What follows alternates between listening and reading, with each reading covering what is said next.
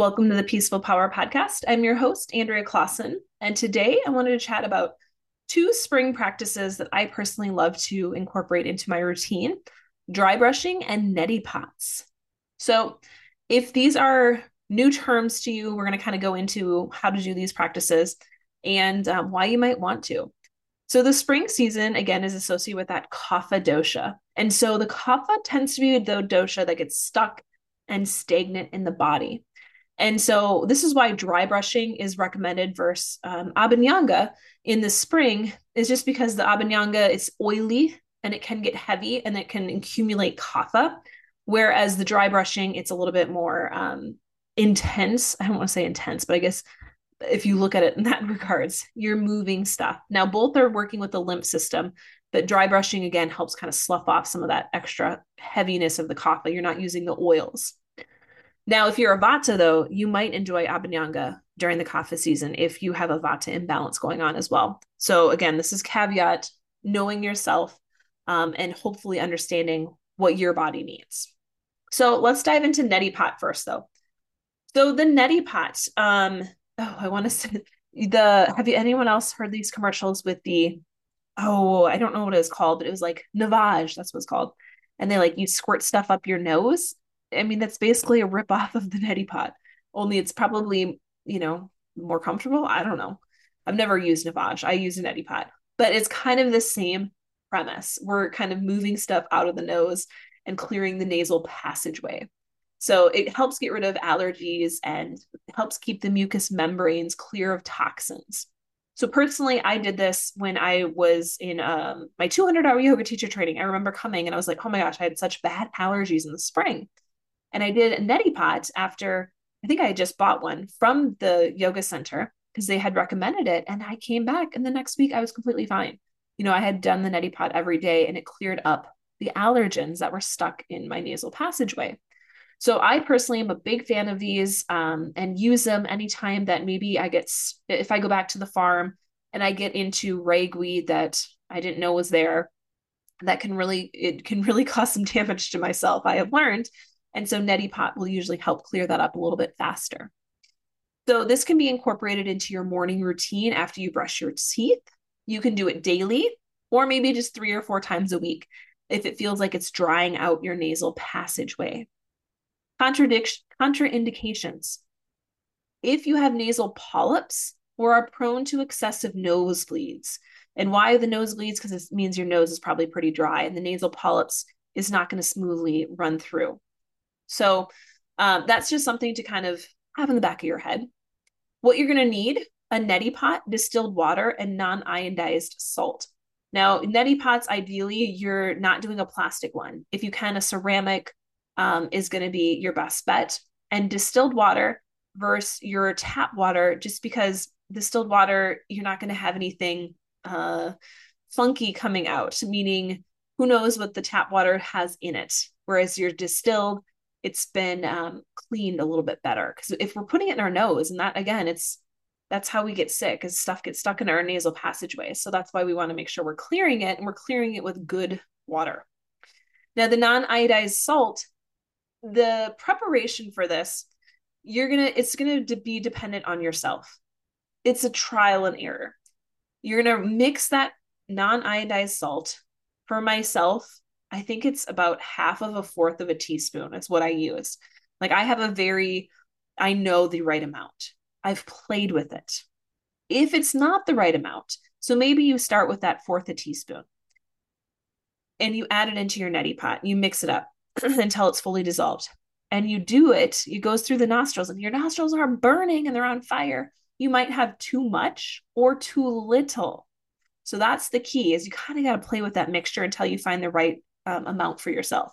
That's why I said mine is about half of a fourth of a teaspoon, but not quite. I know exactly where it is because I use the same teaspoon every time. So I know I know I won't feel that burning sensation because nobody likes that. Nobody likes that burning sensation. Um, and that's just something to kind of help play with in the nostrils. Um, so play with that as you will. Now, how to actually do it. You're going to stand in front of your sink. You're going to tilt your head to one side so that the ear is facing down towards the sink. And then you can see the drain out of the corner of your eye. You want to angle your forehead slightly downwards and sideways. So I've had um, some clients who I've had to kind of um, readjust their head, head tilt positions because I've had a few clients um, who I used to see in person and they were like, ah, oh, I don't know what's wrong with my neti pot. It's not going in right. So I actually just had her demonstrate, how are you doing it? And we found out she just wasn't doing her head tilt strong enough. It was too upright. So you have to make sure that you have that head tilt and you're looking down. Otherwise, if you're slightly looking up, that that water is going to come back at you. It's going to come down into your sinuses. So you're going to insert a spout of the neti pot gently into the upper nostril. So the one that's away from the sink. You're going to create that seal between the neti pot and your nostril. And then you're going to slightly raise the neti pot slowly. And then you're going to um, start to get that flow of water. It should be transitioning from that nose, that nostril that you're putting it in, out through the lower nostril. During this process, it's important to breathing in and out through the mouth. If you're holding your breath, you're going to back up your flow. It's not going to flow. You got to make sure you're breathing. And then you're going to reverse the head and do the same process on the other nostril. Upon completion, or when you're done with it, you're going to exhale gently several times through both nostrils. So I usually kind of like a farmer's blow, um, but both nostrils just blowing out any excess water that's stuck in there. And then you just want to clean your neti pot, simply washing it out with warm water and some dish soap, rinsing it thoroughly. And that's it. So neti pot and nasya, which I have not talked about, I don't think either. But nasya, you don't want to do right after this. So sometimes people will pair neti with nasya. That's a no go. That's too much to the nostrils. Um, my teacher Indu had told us not a good idea. So it's going to be an every other day situation. If you want to do neti, if you want to do nasya, do them on um, consecutive days. You don't want to do them um, back to back on the same day. All right. So that is a little bit about that. I think the main thing for people, it's a weird sensation, especially if you have never felt um, the, the flow of water out through the nose. It doesn't bother me, I guess, as much. I'm not sure why. Maybe, I mean, I was a lifeguard for many years. I was a swimmer. Maybe if you did a lot of swimming, you're used to the kind of blowing out the the water through the nose. That's kind of what I see it as. Um, so that can be a little sensation that it might take a little bit getting used to. So the other practice are dry brushing, or Garshana. So Garshana is the a Sanskrit name for dry brushing. But in Ayurveda, the lymphatic system is the water of life and is often referred to as rasa. So when the rasa is not flowing freely, the mucous membranes become dry, losing the ability to resist disease. Dry brushing is part of an Ayurvedic routine, and it's typically done before you shower to remove those dead skin cells. So that's kind of how you want to incorporate this into your day. So, other benefits though of dry brushing calms the nervous system, reduces stress, stimulates the lymphatic system, improves immune function by helping circulate white blood cells, rejuvenates cells, prevents premature aging, and supports natural detoxification. Those are just a few. There's a lot of benefits. So what you're going to need, you're going to need a dry brush for this. so you can, you know, go on Amazon, you can find some. Some have a long handle, some have a short handle where you just put your hand in a piece of fabric. It really depends on what you prefer for your dry brush handle. Um, there's no right or wrong there. I've had both. Um, some actually come with a handle that you can insert. That's kind of my favorite. That way, if I do want to use just the the handheld one, but then if I can't reach my back, I can stick in the handle and do my back.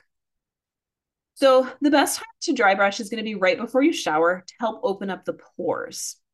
So you can always stroke in the direction, you always want to stroke in the direction towards your heart, using pressure that's firm as you can handle, because everyone's skin is going to be um, a little bit different in their sensitivities. So you start with your legs first. So starting down at the feet, bottoms of the feet, and then you work up to the ankles, up the calves, the thighs, all the way up towards the hips. And you're stroking upwards towards the heart.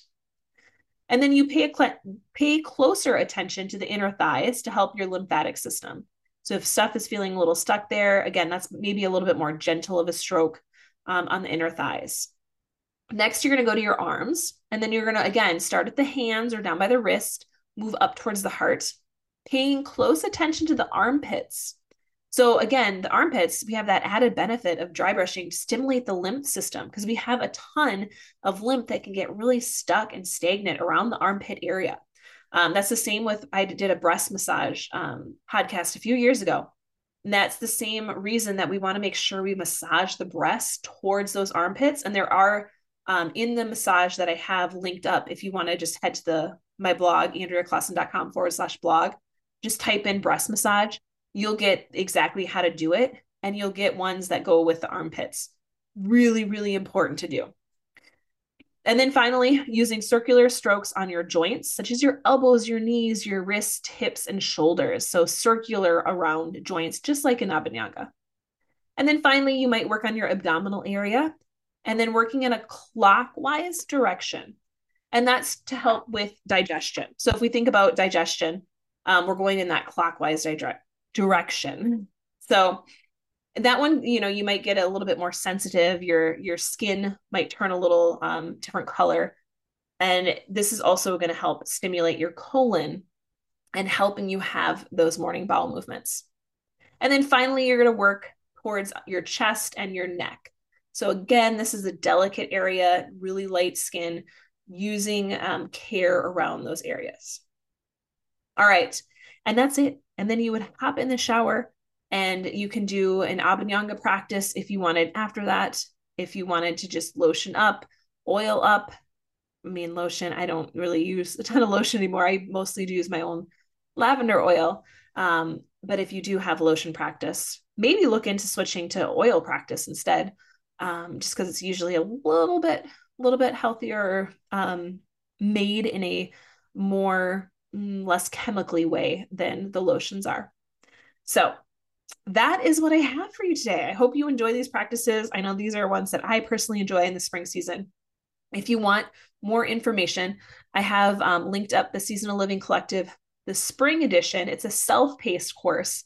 So if you want to dive deeper into some spring Ayurvedic practices, um, and you want some body care recipes, maybe you want to make your own lavender oil, you want to make some of these um, steams and other things that I have shared before. That's all over in the Spring Seasonal Living Collective, and you can join that self paced program um, this round.